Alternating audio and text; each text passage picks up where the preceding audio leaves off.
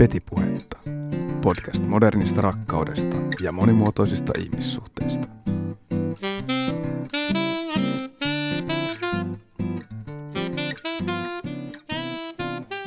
Moikka kaikki!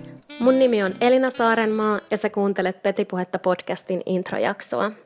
Tässä podcast-sarjassa on tarkoitus löytöretkeillä nykyajan ihmissuhteiden ihmeellisessä maailmassa. Mä kerron tässä introssa lyhyesti vähän tulevista teemoista sekä mun omistakin taustoista ja avaan, mitä mä näillä moderneilla suhteilla tarkoitan – Tämä introjakso on tällainen mun oma monologi, mutta koska dialogi on aina huomattavasti kiinnostavampaa, niin tulevissa jaksoissa mä tuun teemakohtaisesti haastattelemaan tunnettuja eri alojen asiantuntijoita sekä mielenkiintoisia kokemusasiantuntijoita, eli niin sanotusti ihan kaikenlaisia ihmisiä, jotka elävät vähän erilaisissa ja oman näköisissään suhderatkaisuissa tai ainakin omaavat sellaisia elämäntarinoita, asenteita tai arvoja, jotka ovat jakamisen arvoisia. Tämän podcastin nimi, Petipuhetta, on siis käännös englanninkielisestä sanasta pillow talk, ja kuten tällaisissa keskustelussa, niin näissä podcasteissakin pyritään intiimiin keskusteluun ja pääsemään astetta syvemmälle eri aiheissa.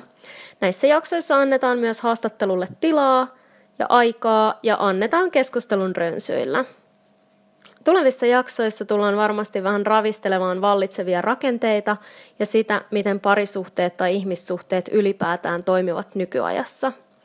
Suomalaisethan ovat hyvin parisuhdehakuista kansaa ja 90 elää tällä hetkellä parisuhteessa.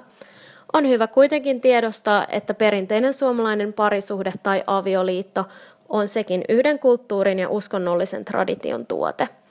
Ei mallina sen oikeampi tai parempi kuin mikään muukaan eikä se välttämättä edes sovi kaikille. Tämä podcast-sarja esitteleekin vaihtoehtoisia erilaisia ihmissuhderatkaisuja, ilmiöitä ja ajankohtaisia asioita, koska on hyvä tiedostaa, että parisuhdeavioituminen ja lasten saaminen eivät ole ainoa tavoiteltava tapa olla ja elää.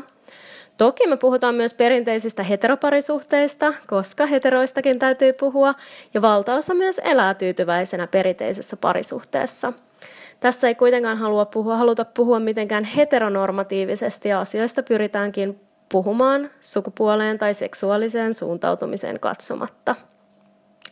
Intiimien ihmissuhteiden kirjohan on valtava ja jokainen suhde on ainutlaatuinen, mutta silti kulttuuristen normien ja sosiaalisten verkostojen muovaava. Puhuttiinpa me sitten monogamiasta, romanttisista hetero- tai homoparisuhteista, monisuhteista eli polyamoriasta, avioliitosta, avoliitosta, erillissuhteista, eli niistä suhteista, missä asutaan eri osoitteissa, vaikka seurustellaankin tai ollaan naimisissa, uusioperheistä, sateenkaariperheistä, kulttuurien välisistä suhteista, seksisuhteista, seurustelusuhteista, deittailusta tai niin sanotuista friends with benefits-suhteista, virtuaalisuhteista, kevytsuhteista, avoimista suhteista, vapaista suhteista, suhdeanarkisteista sekä nykymaailmassa suhteetta ja sinkkuna eläminenkin voi olla myös tietoinen ja toivottu valinta. Pääasia, että jokaiselle löytyy se oman näköinen juttu. Jokaisella on myös lupa olla sellainen kuin on, sekä oikeus oman näköiseensä elämään ja oikeus elää sellaisessa suhteessa kuin haluaa. Aika moni kuitenkin täällä elää yhteiskunnan saatikka sitten puolison vanhempien tai muiden ihmisten odotusten mukaan, vaikka heidän tekisi enemmän mieli elää omien odotustensa mukaan. Maailma muuttuu koko ajan avoimemmaksi ja tärkeää on lähtökohtaisesti puhua asioista, että tietyt stigmat sekä ennakkoasenteet ja ennen kaikkea ne pelot vierasta ja outoa kohtaan hälvenis ja asiat tulisi paremmin tiedostetummiksi ja normalisoituisivat. Erilaiset ihmiset, elämät ja elämän tarinat ovat kuitenkin rikkautta ja useimmat niistä tarinoista ovat kertomisen arvoisia – Mä huomasin mun graduprosessin aikaan reilu viisi vuotta sitten, kuinka valtava tarve ihmisillä oli puhua omista ihmissuhteistaan ja etenkin seksisuhteistaan. Ja ehkä siitä tulikin mulle sitten kimmoke lähteä tälle tielle. Mä tosiaan valmistuin puheviestinnästä Helsingin yliopistosta vuonna 2013 ja pro-gradu-työnä tein kulttuurien välisen tutkimuksen Friends with Benefits-suhteista, eli ystävien välisistä seksisuhteista San Franciscon ja Helsingin välillä – Mä en ole ihan varma, miten mä saisin kerrottua tämän lyhyesti, että miten mä päädyin lopulta aikaisemmasta pääaineestani vuorovaikutteisesta teknologiasta, eli tietojenkäsittelytieteistä, markkinoinnin ja sosiaalipsykologian opinnoistani lopulta sitten maailmankulttuurien laitokselle ja käyttäytymistieteelliseen tutkimaan seksisuhteita. Mutta joka tapauksessa mulla oli silloin gradupaikka valmiina isosta yrityksestä, jonne olisin voinut mennä tutkimaan ohjelmistojen lokalisointia, mutta tulinkin toisiin ajatuksiin uudessa kulttuurien välisen viestinnän maisteriohjelmassani juteltuani uuden graduohjaajani kanssa. Sika hyvä, hän itse asiassa sanoi silloin, kun kerroin, että jos sittenkin tutkisin irtosuhteita erässä sveitsiläisessä Alppikylässä, jossa olin ollut pari talvea matka- ja hiihtooppaana. Hykertelin silloin mielessäni, kun ajattelin, että pääsisin nyt vihdoin syventymään kunnolla interpersonaaliseen viestintään, eli ihmisten väliseen viestintään. Ja koska aineiston piti olla kansainvälinen, niin silloin mulla oli myös hyvä syy lähteä käymään taas Sveitsissä ja Verpierin hiihtokylässä. Tutkimuksen suunta muutti silloin kuitenkin muotoaan, kun mun silloinen poikaystävä muutti San Franciscoon ja aloin itsekin etsiä San Franciscosta työharjoittelupaikkaa. Mä otin selvää myös aikaisemmasta akateemisesta tutkimuksesta ja huomasin, että Yhdysvalloissa college-opiskelijoista oli tehty tutkimusta seksologian ja käyttäytymistieteiden parissa termillä Friends with Benefits – mutta tämä tutkimus oli silloin vielä aika lasten kengissä. Halusin myös ymmärtää, miten tällaista ilmiötä tulkitaan Suomessa, joten päädyin tekemään yhteensä 21 syvähaastattelua Helsingissä ja San Franciscossa. Haastateltavat olivat se heteroseksuaaleja miehiä ja naisia iältään 24-54-vuotiaita – Niitä haastateltavia löytyi lopulta kyllä sit niin hyvin, että mä en sitten enää millään pystynyt haastattelemaan kaikkia, kaikkia halukkaita. Tämän tutkimuksen tarkoituksena oli tutkia merkityksiä ja tämän kaltaisen suhteen ominaispiirteitä. Multa on usein kysytty näistä johtopäätöksistä ja tiivistettynä suurimmat erot lopulta löytyi kyllä ennemmin eri ikäryhmien väliltä kuin esimerkiksi eri kulttuurien tai eri sukupuolten väliltä. Tällainen Friends with Benefits-suhde koettiin kompleksiseksi ja vaikeasti määriteltäväksi ilmiöksi ja lähinnä kompromissisuhteeksi.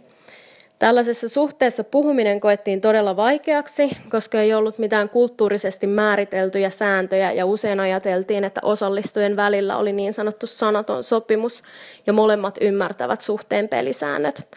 Näin ei kuitenkaan tietenkään aina ollut. Että tämmöiset suhteet ajateltiin kuuluvan myös nuoruuden kokeiluihin, mutta ne saattoivat olla myös todella merkityksellisiä vanhemmillekin aikuisille. Tällaisissa suhteissa ystävyys korostui huomattavasti enemmän kuin seksi. Ja näiden, nämä ajateltiin kestoltaan olevan myös muutamista viikoista jopa läpi e- eliniän. Mutta lähtökohtaisesti haastateltavat ei halunneet harrastaa mitään tilapäisiä suhteita ja kaikki kuitenkin lopulta halusivat löytää sen romanttisen parisuhteen ja elämänsä rakkauden.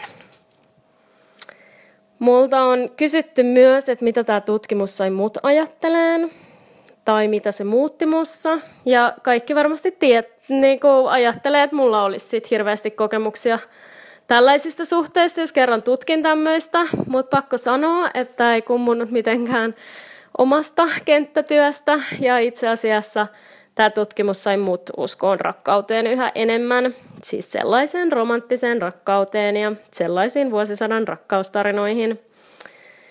Ja vaikka tämän gradun kirjoittamisesta onkin jo vuosia ja se on laadittu aikana ennen Tindereitä, niin on aihe silti hyvin ajankohtainen ja tämä gradu edelleen löytyy Helsingin yliopiston kirjaston nettisivuilta ja sen tiivistelmän voi myös lukea tämän podcastin sivuilta – eli osoitteesta www.petipuhetta.com. Ja sen web-osoitteen alta löytyy siis paljon muutakin infoa. Mun maisteritutkinnon jälkeen mä jatkokouluttauduin seksuaalineuvojaksi ja avasin oman sivutoimisen vastaanoton ihmissuhde- ja seksuaalineuvontaan. Mä oon tämän konseptin alla järjestänyt myös erilaisia tapahtumia, muun muassa deittimurhamysteerejä sinkuille, mutta tosiaan niistä kaikista jutuista ja muustakin voitte käydä sitten tosiaan lukemassa sieltä sivuilta. Mä siis ihan päivätyönäni työskentelen markkinoinnin parissa suomalaisessa kasvuyrityksessä. Mutta näin pienen aikamatkan jälkeen mä uskon, että kaikki ne mun tekemät haastattelut ja monet vuosien saatossa käymäni keskustelut eri ihmisten kanssa erilaisista suhteista. Sai mut innostuun ja lähtemään tälle tielle, ihmetteleen suhteiden moninaisuutta sekä vaalimaan hyvää ja syvää kommunikaatiota.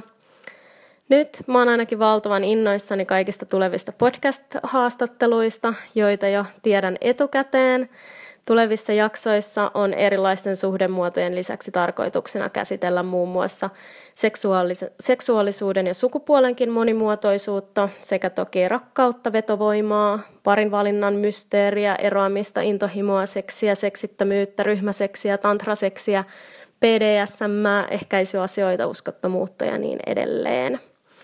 Ensimmäinen jakso startataan 21. kesäkuuta torstai-iltana kello 21. Haastateltavana on rakkauspsykologi Tony Dundefeld ja aiheena nykyajan parisuhteiden huikeat mahdollisuudet. Uusi jakso ilmestyy joka toinen torstai ja voitte seurata niitä kiekussa tai Facebookissa www.facebook.com kautta petipuhetta. Ne kaikki tulee myös mun blogiin nettisivuille www.petipuhetta.com ja sieltä löytyy muutenkin laajemmin tietoa sekä yhteydenottolomake, jonne voi jättää myös jaksoideoita ja palautetta. Katsotaan, mitä kaikkea tällä löytöretkellä tulee vastaan. Pitäkäähän huolta toisistanne ja itsestänne. Maailma tarvitsee rakkautta ja pysykäähän kuulolla. Moi! Petipuhetta. Podcast modernista rakkaudesta ja monimuotoisista ihmissuhteista.